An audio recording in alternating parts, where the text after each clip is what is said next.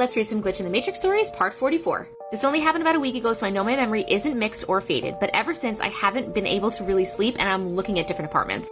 For a little background, I live in a small town in British Columbia, Canada, and there are only a few options for apartment buildings, three total, and one of which barely has residents due to the supernatural activity that's been witnessed there.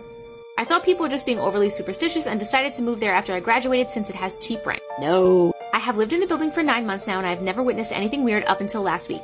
I was texting my boyfriend while I had a show on for background noise. My boyfriend and I were talking and my boyfriend sent a specific text I remember vividly that I replied to. I looked up into the hallway where the front door was. I live in a bachelor pad so I could see the door from my bed and my cat was seated by the door looking up. He meowed and jumped at the handle and suddenly there was a knock at the door. Don't answer. I never have people knocking at my door so I quickly got up and grabbed a small pocket knife from my purse. Smart. Before I went to open the door, my cat ran under the bed. When I opened it, I was suddenly in bed again, opening the exact same text from my boyfriend, which shows I had not replied.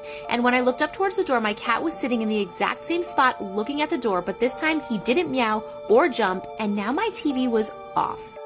There was a sudden knock at the door again, and I had an eerie feeling, so I stayed in bed and tried to stay quiet. Yes, yes, yes. The knock got aggressive, and then I heard footsteps leave. The next day, there was news that a known convict had broken into my apartment building and robbed two apartments. I cannot explain what happened or why, but I fully believe something or someone was looking out for me that night. Short Cast Club